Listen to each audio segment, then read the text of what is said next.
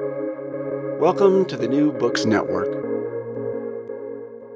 Hello, and welcome to the New Books Network Jewish Studies channel. I'm your host, Drora Arussy, Executive Director of Unity Through Diversity Institute, where we explore the future of our heritage. Today, we are very excited to speak with Dr. Sasha Goldstein Sabbah and Michelle Gordon. We will be speaking about their book, Life and Legacy A Window into the Jewish Life Across the Islamic World, published by the University of Groningen Press in October 3rd, on, on October 31st, 2023. Welcome, Drs. Goldstein Sabbah and Mr. Gordon, and thank you for joining us here today.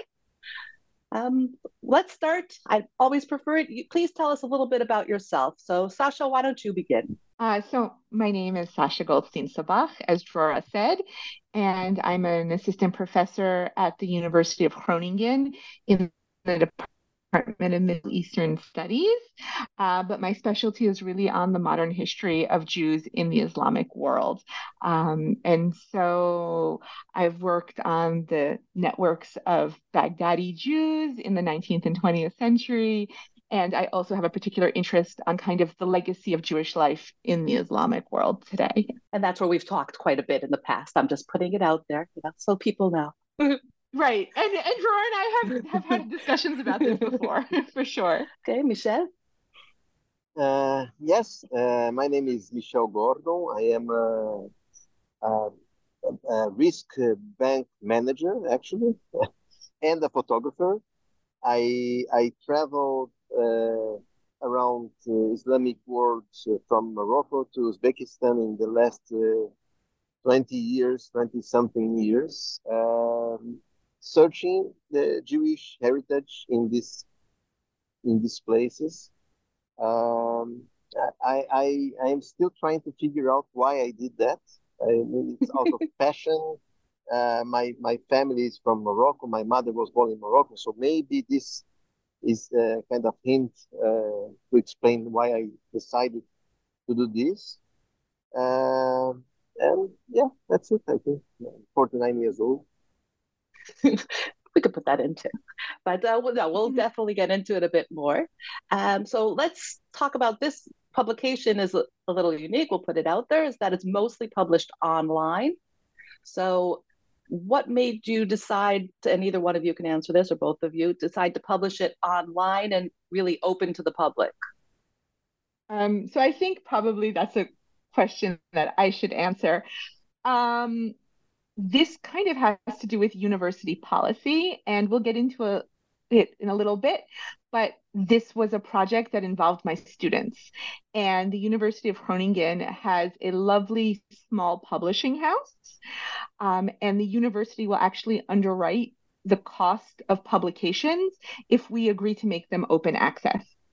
So it's actually university policy um, that anything that I publish through the University Publishing House um, and that I do with students should really be open because my time at the university and my work with the students is funded by the government and therefore it should be accessible to all. What I will say, which is wonderful about it, is that the book can be ordered on Amazon. So anyone around the world can order the book on Amazon and you can have the printed version, which is lovely. And it's obviously nicer than a PDF, but it's also really cool that somebody in Afghanistan or in in the Yemen, right, can download the book and also look at it. So I think if we're thinking wider today about what publications can be and offering access, if there's a possibility to make it open, that's really a wonderful opportunity. I love that. And I think some of the people listening in Algeria and the Yemen, like you said, or around the world, this is a great opportunity for them to be able to see it. So thank you for that. Um, did you want to add something, Michelle? Uh, no, just uh, just want to, to say that I met uh, Professor Sasha, I think in 2009 when we there, there was a launching of the Encyclopedia of Jews in Islamic World.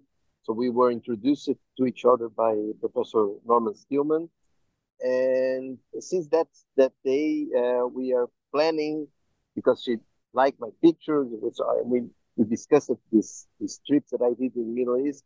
So we are trying to figure out how we could one day uh, prepare a book about these pictures. And she is wonderful. I love her. And she was I mean, I yeah. I you have a say I fan club, also Sasha. It's okay. no, but I also love Michelle, and I think this is also kind of a nice story of friendship between the two of us, in the sense that Michelle was very nice um, to allow us to use some of his images in the Encyclopedia of Jews in the Islamic World, which was published with Brill in 2010, and that's how we became friends.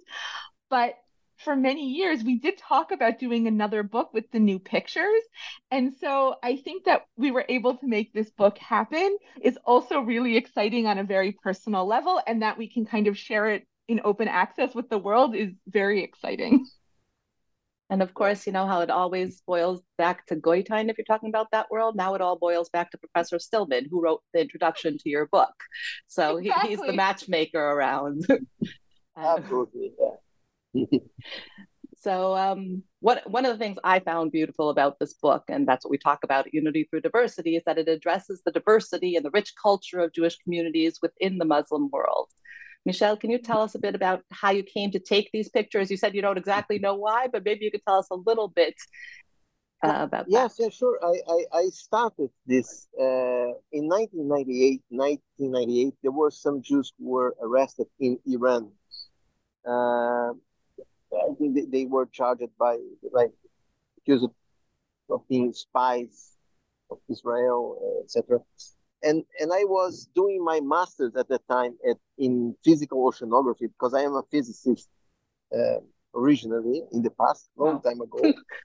and I was doing this master, and then I thought, oh, are there Jews in, in, in Iran? I didn't know about that. Uh, it was a surprise for me.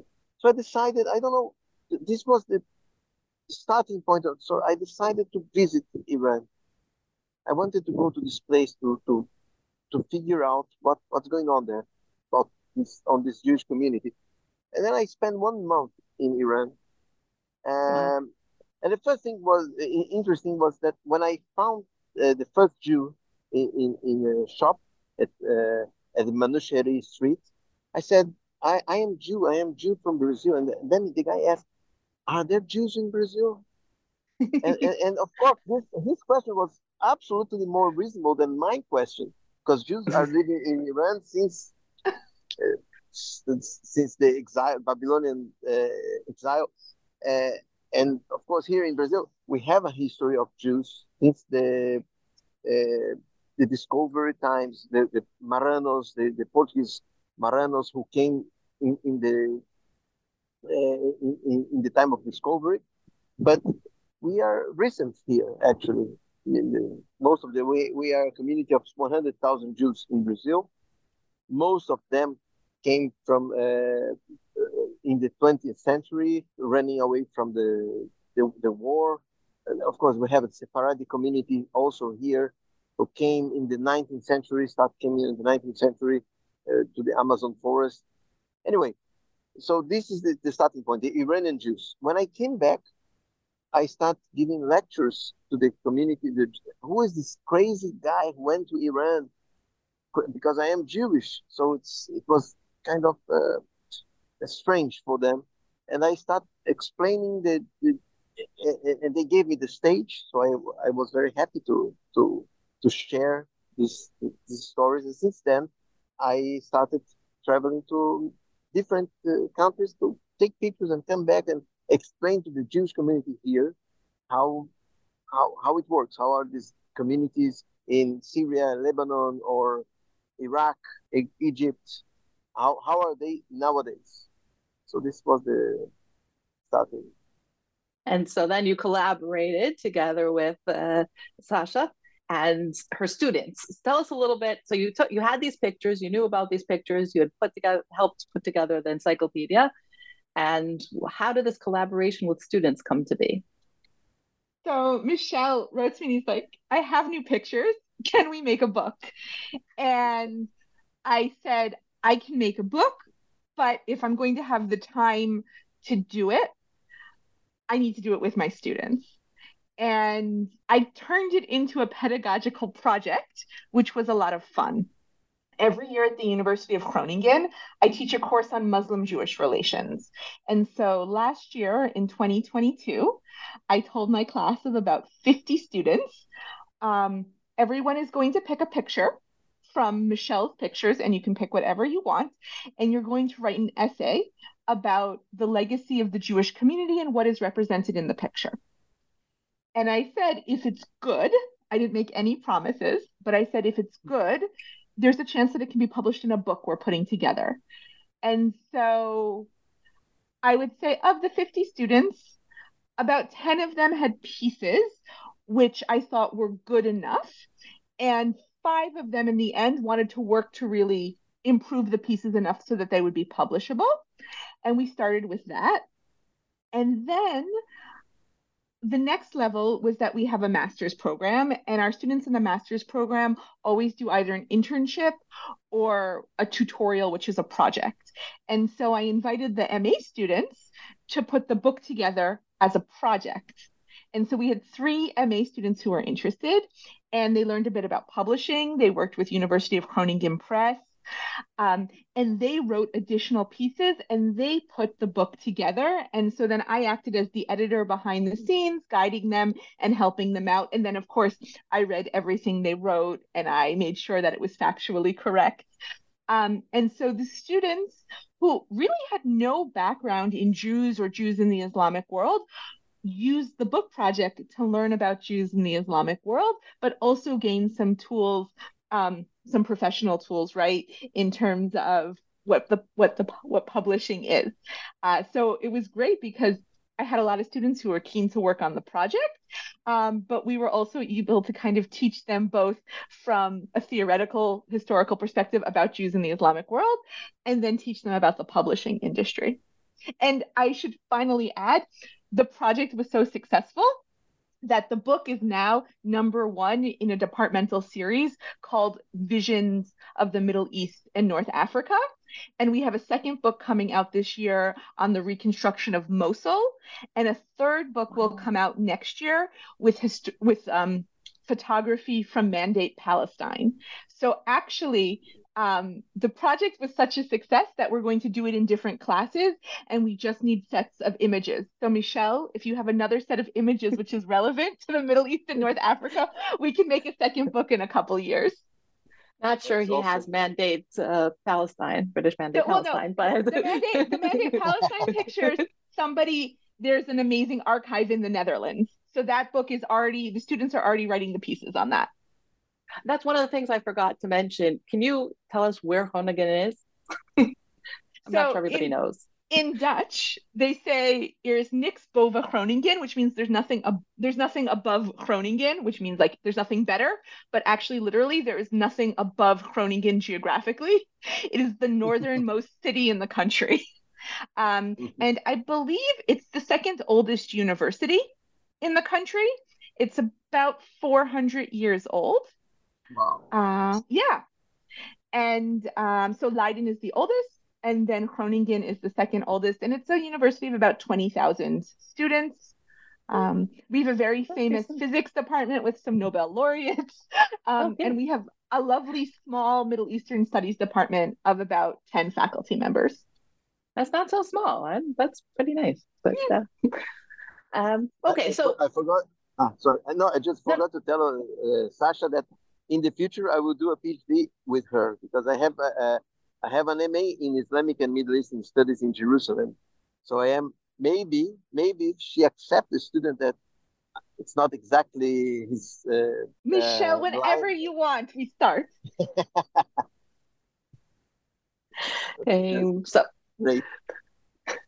Let's go on to a little bit of the, the content um, so in the introduction, Michelle, you state Judaism and Islam are like interlocking pieces of a marvelous mosaic, different colored tiles composed on a translucent white background, fired, melted, glazed, and oxidized by time into a single piece of wonder. I had to read the whole thing because it really spoke to me. Can you talk about how you see this interconnectedness of Judaism and Islam through yes, your lens? Yes. Uh, no, I, I am passionate about Islam and, and, and, Jews. So maybe my vision is a little bit biased uh, because I love the, the what we have in common. There are a lot of uh, disparities, but there are so many things that are, are, are the same root, comes from the same source. uh, we, we can even start from the language, the Hebrew and Arabic. Uh, it's very similar. I like the when, when I was walking in the entering in the old city of Jerusalem, I saw that was written in the Jaffa Gate a sentence. Uh, I, I will quote the sentence: "Is La ilaha, uh, La ilaha illa Allah, Ibrahim Halilullah." So it's not the, the usually uh, Muhammad Rasulullah. It's Ibrahim Halilullah, which means Abraham is the friend of God, or something like this. So I, I was reading, and th- this is the Bab in Arabic. It's the Bab al Halil, the the the, door, the the gate of the friend, and and Abraham is buried in Halil, the city in Arabic name. It's Halil.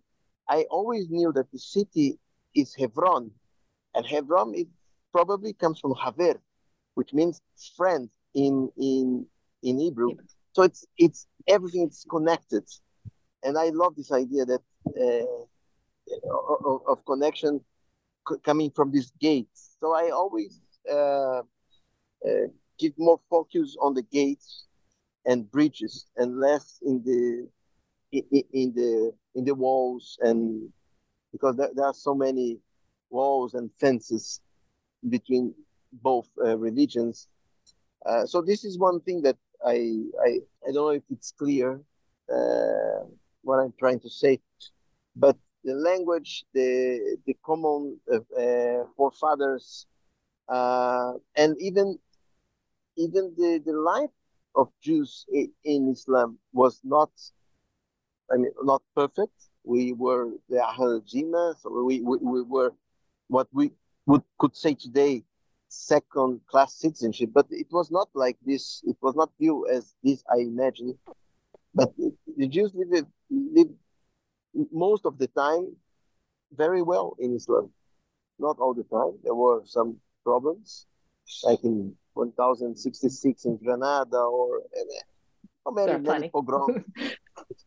but of course, Professor Goldstein can are more able to, to, to say this than me. I'm just a passionate guy. That's it.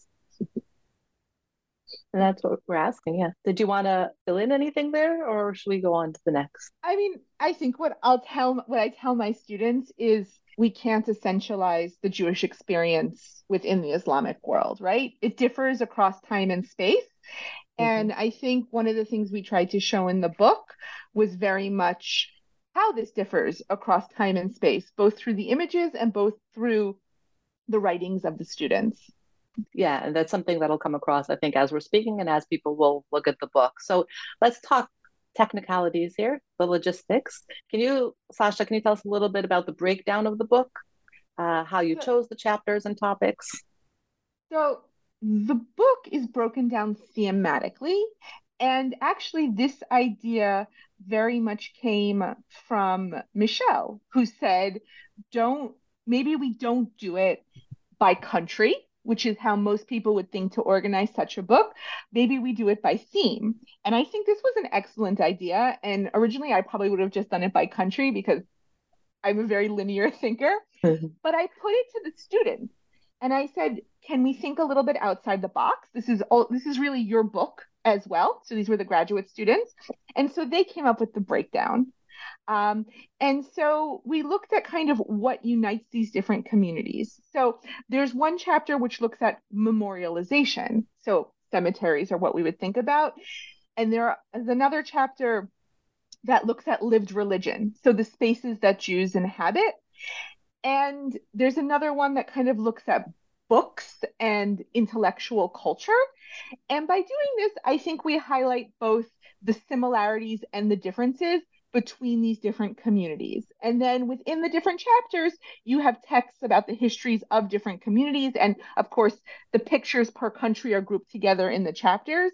But I think it gets you to think about Jewish life in the Islamic world um, in a different way, in the sense that there are similarities and there are differences. And if we can contextualize both of these, maybe we can understand Jews within Islamic society a little bit better. Uh, the other thing I, I'll add, um, and maybe we'll talk about this a little bit later, is you know, some of these pictures are very recent and they include Jews who live in the Islamic world, and mm-hmm. that we really need to be careful you know, not to think about these communities as communities which no longer exist. The majority of them no longer exist, unfortunately, but that doesn't mean that there can't be a regeneration of these communities. And so I hope this book actually gets people to think about the elasticity of history. And just because there aren't functioning communities in some of these places, who's to say that in 10 years, 20 years, in a century, you won't have flourishing Jewish communities in you? Yeah, a lot of to do, a lot of what we see in the picture is the com- communities that were, the neighborhoods that were. Um, and I think a lot of people are researching that now. Um, so, Michelle, when you went there, you mentioned that you came back and everybody thought you were crazy to go to have gone to Iran. Um, did you ever feel nervous when you were photographing Jewish sites? I'm assuming you didn't necessarily always say you were Jewish. Uh, yeah, no, yes, I, I, I felt, I felt when I was in Syria, for example, and I was taking picture of the Talmud Torah school in Aleppo. There was uh, a situation. The guy called me and started uh, asking me strange questions and taking notes. He was writing the answers like in a in a form. Then I said I, I escaped the city and I left uh, quickly. I, I, I moved to Damascus and then I, I left the country. I was really afraid of. Uh, there was another situation in Iran in 2015 when I was taking a picture of uh, a woman and by mistake she was passing in front of uh, uh, a military something. And then the, the God called me and it was an accident, not related to Jew, Jews but I uh, but I, I didn't want to to to give any possibility of the state to interact with me in whatsoever. So when I was there in the in the military uh, facilities, uh, the guy asking me about the pictures, oh my God, he will find out that I am Jew and I am, I don't know, it's, it's a problem. It's going to be a problem. On the other hand, no, I, I, I find a way and I, I, I made the dummy guy and say, oh my God, I didn't know uh, I'm so stupid. I deleted the picture and thank you. Uh, I, I, I spoke a little bit of Farsi at that time. Merci, and I, said these words and the guy was nice and like. But on the other hand, when I was in Baghdad last year, uh, probably I, I turned off something in my brain because I, I was giving money to the Shia militia to be able to enter in the Jewish cemetery in Baghdad. And I, I and then I realized that this is a little bit crazy, in, indeed. Mm-hmm. Anyway, I did it. I traveled all the Iraq. I loved, and my my fixer, he knew that I was Jew, no problem at all. He he he brought me to the Ezekiel's tomb, to Ezra's tomb. So I, I visited all these places, even the synagogue in, in, in Baghdad. When I met the only Jewish woman living in Baghdad now, the, the, and when I arrived back home, I said, "Oh my God, this was crazy." I don't, but fortunately, nothing happened. Fortunately, it, it's sad that we have to to hide ourselves, our our identities, and and actually, when I I, I just try to use this also as a ex, to explain people that there were 150,000 Jews in Baghdad less than less than uh, 50 years ago. I don't know, or 70 years ago. So it's uh, where, where, where they they have gone. Where, where, where, are they now? They are in Israel and UK. I don't know. So so it's kind of uh, balancing the situation uh, when we talk about Israel and Palestinians. There were there were some refugees, like almost one million of Jewish left their places in the Arab uh, Arab countries and Islamic countries as a whole. So that's it. Let's let's sit down, let's realize it, and let's uh, move on. See, that, that's also my goal when doing this, or my uh, trying to do this. I want to collaborate somehow to the peace, to, to achieve a reasonable peace in Middle East. But this is a dream of a guy living in São Paulo. Small dream, small dream. yeah, who's a physicist, not related to anything, you see. But anyway, I try my best. I, and it definitely comes across uh, you can see the beauty which is also to me speaks volumes art is a great thing that we can um, cross reference and understand. So let, us go to some of them. You mentioned, uh, Dr. Goldstein you mentioned that there are some communities today that are still living, um, I don't know, thriving, but they're definitely living. I think most of us have heard of uh, communities in Morocco, but you also bring up uh, Azerbaijan. Uh, can you tell us a little bit about that community and why it's unique? So I would say that Azerbaijan is a little bit outside my comfort zone, as okay. I usually focus on Jews in the in the Arabic speaking world. Um, but obviously, I mean that's a very unique culture, um, and Jews in Azerbaijan, their their religious traditions, their cultures are also heavily influenced by Soviet Jewry, right? Right. So there's a different. So there, I mean, it's completely different from Jews, let's say, in um, a normative Islamicate society, um, and they're they're kind of unique. And if we want to look at and understand the diversity of Judaism and of Jewish culture, it's really important to look at what I call Jewish communities in some of these far-flung pla- far-flung places. And Azerbaijan is a perfect example. I don't think you'd think or you'd realize that there's a Jewish school, that they have functioning synagogues. Um, but actually, it's very much um, it's very much a small functioning community. And this, I think, is also important for understanding the diversity within Islam. Not all Islam is, you know, an Arabic um, or an Arab Sunni type of Islam, there's a lot of diversity in that. So you see this even through the cemeteries, which in a lot of ways look like traditional Soviet cemeteries, for example. Um, but it's a small community which is, you know, struggling to survive. I would say not necessarily um, because of particular anti Semitism. There are stresses, of course, but more so because younger generations would prefer to leave Azerbaijan for other political and economic reasons. And that perhaps is a challenge in other places as well. I mean, if we pivot to Morocco, which has um, the largest historic Jewish community, and I'll get to kind of a non historic Jewish community in the Islamic world as well in a second. Um, but there, you have maybe 3,000 Jews who live most of the year in Morocco, but they end up sending their children abroad very often for university, and then they meet people and they marry and they move to Europe or North America or Israel for similar reasons that Jews in Azerbaijan would leave as well. So you have these small communities, they function, you know, they have kashrut, they have synagogues, they have mikvot, um, and they're very much connected both to Israel and to the rest of the diaspora. Um, and this is important to remember. But I'd actually like to get back to one thing that Michelle said, if you don't mind, Drora. Please, please. Um, you know, not getting into the current situation in Israel Palestine, which is very complicated, and right. it was not something addressed in the book in any way, shape, or form. I think that sometimes people forget how important Jews are to Islamic societies.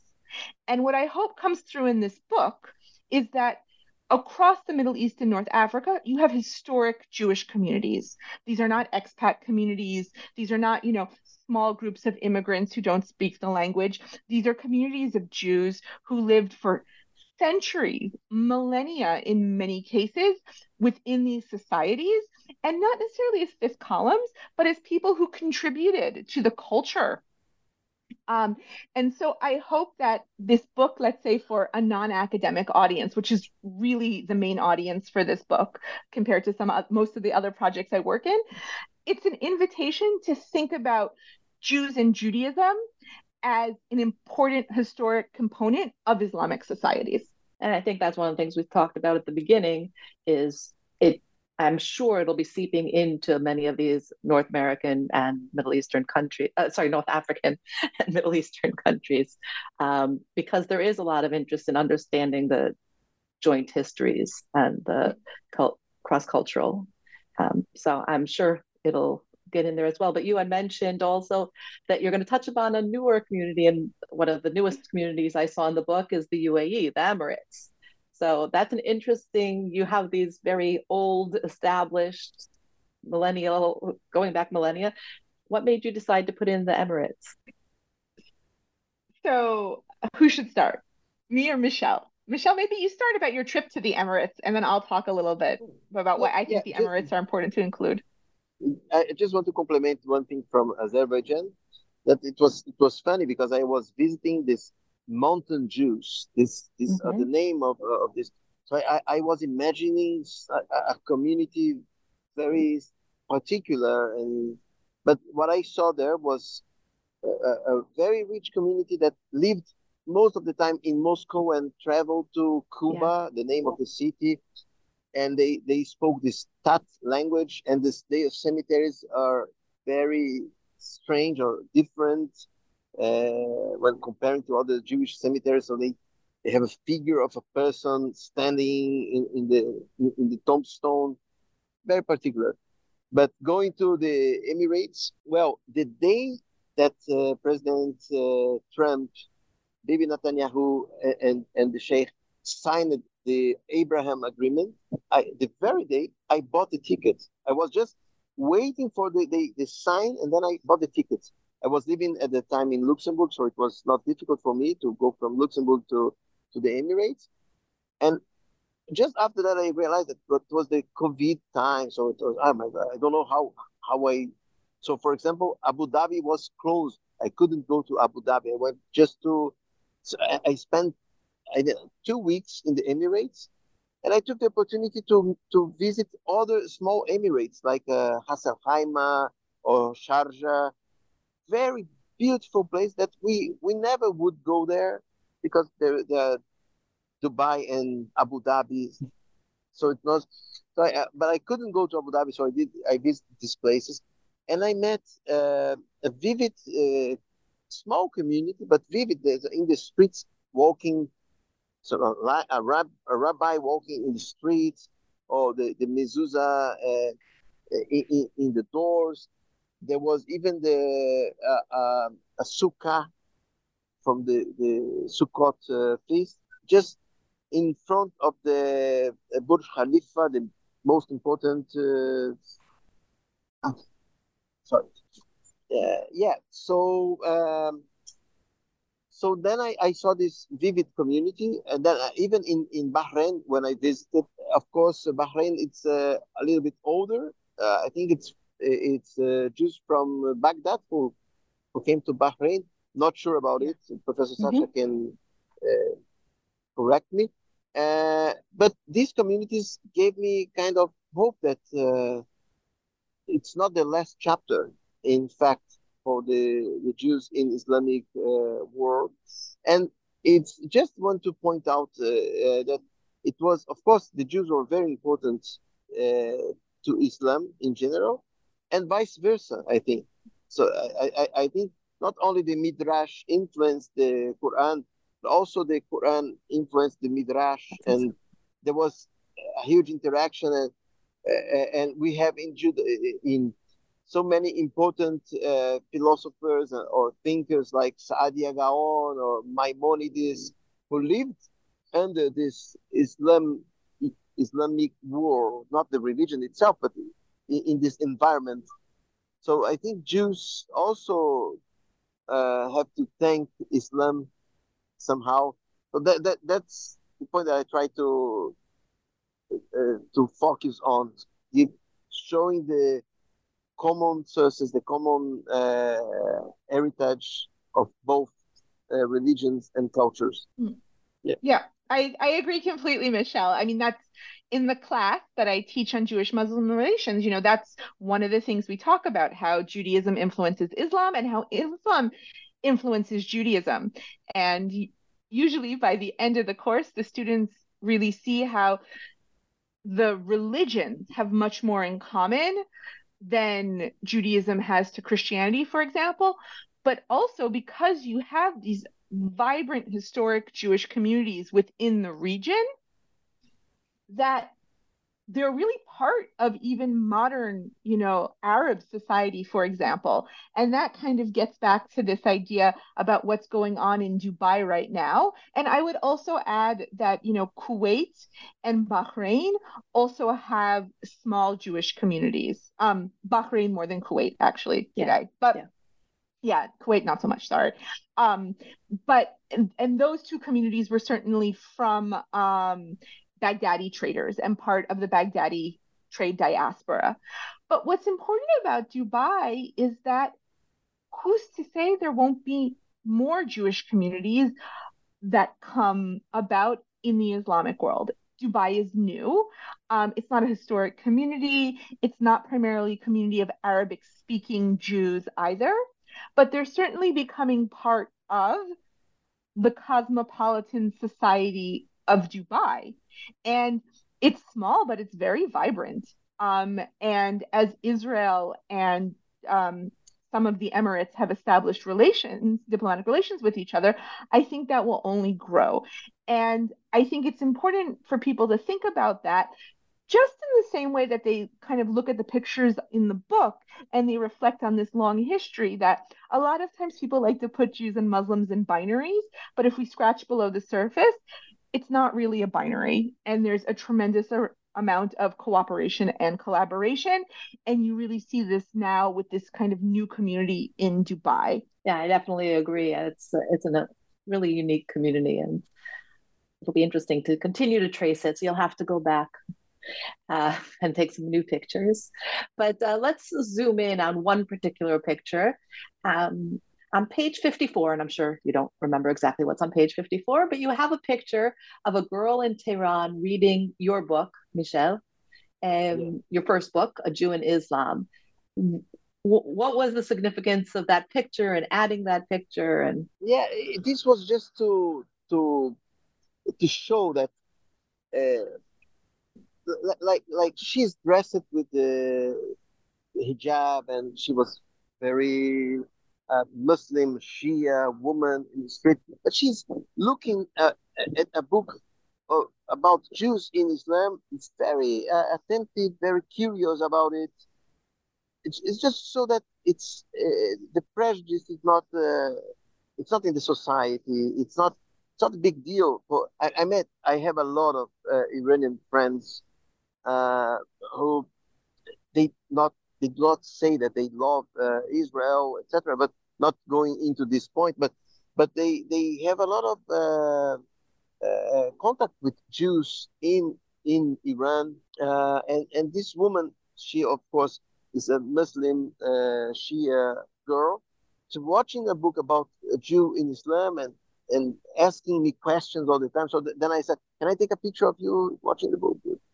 It's just to show that it's not. It's like Professor Sasha said it's not a zero one. It's not a binary thing. It's very complex. It's very complex. I think I think that's one of the things that comes out in the book. Uh, one of the things that you added, and I'm not sure who wants to respond to this, but there are some Muslims in the book that you take that uh, that you've have pictures of that either today they live because they live in Jewish homes or they're caretakers of some of the property that was left there what was the thought process behind including them? You mean you have a specific picture that you refer to, or?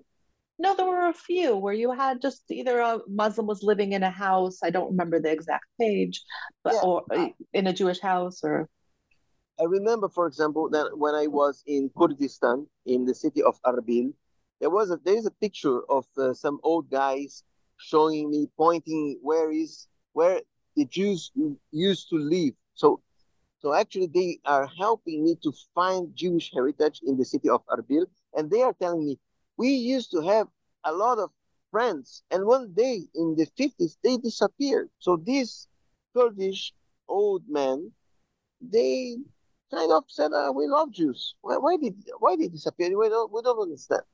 We have a lot of friends in there, uh, and they live here and they live there, and they show me the houses they they used to live." So that's why I took a picture of them showing me the places. So all the time trying to show that it's not so simple. That it's a, it's a complex thing, and and uh, yeah, I don't know. Something. Sorry. Yeah. No, no. I mean, I I think if we get past the politics, which are always very complicated, lots of Muslims across the Islamic world are just interested in their history. And Jews are part of that history, and this is something they care about. And so I think it's a normal intellectual curiosity to care about your society and what it looked like 50 years ago or 100 years ago. And that's an important reason to include these people because some of the older generations still remember Jews, right? And I would also say that there are lots of Muslims across the Islamic world who maintain Jewish sites. And there are different reasons. Sometimes they're paid to do this by Jewish communities. So that would be, for example, in Morocco. And sometimes they do this, you know, out of pure devotion because they want to preserve this heritage and they hope that one day Jews will come back. And it's not just Muslims, right? I mean, in Lebanon, the Christian communities were instrumental in um, renovating Magen Avraham Synagogue in Beirut. So this is a heritage that not just Jews care about. And I think by including Muslim in the book, I hope that this is also a reminder that it's not just Jews trying to remember this heritage, it's a wider um, society which really wants these communities to be remembered. Yeah, I think that's a really important point, and that, that's some of the things that I'm sure you see in conferences, and I see in conferences when you can do them in neutral places. It's wonderful to get together with uh, people from the these countries today who are still interested in understanding. So this was really a great uh, glimpse into the world of Jews of Muslim lands. And as we said, Muslim lands is not necessarily what we think of the just the North African. It it goes beyond, and so it's nice to think about it beyond. And I really encourage everybody to download it because it is really wonderful, even online. And I hate reading online in general. Just putting it out there.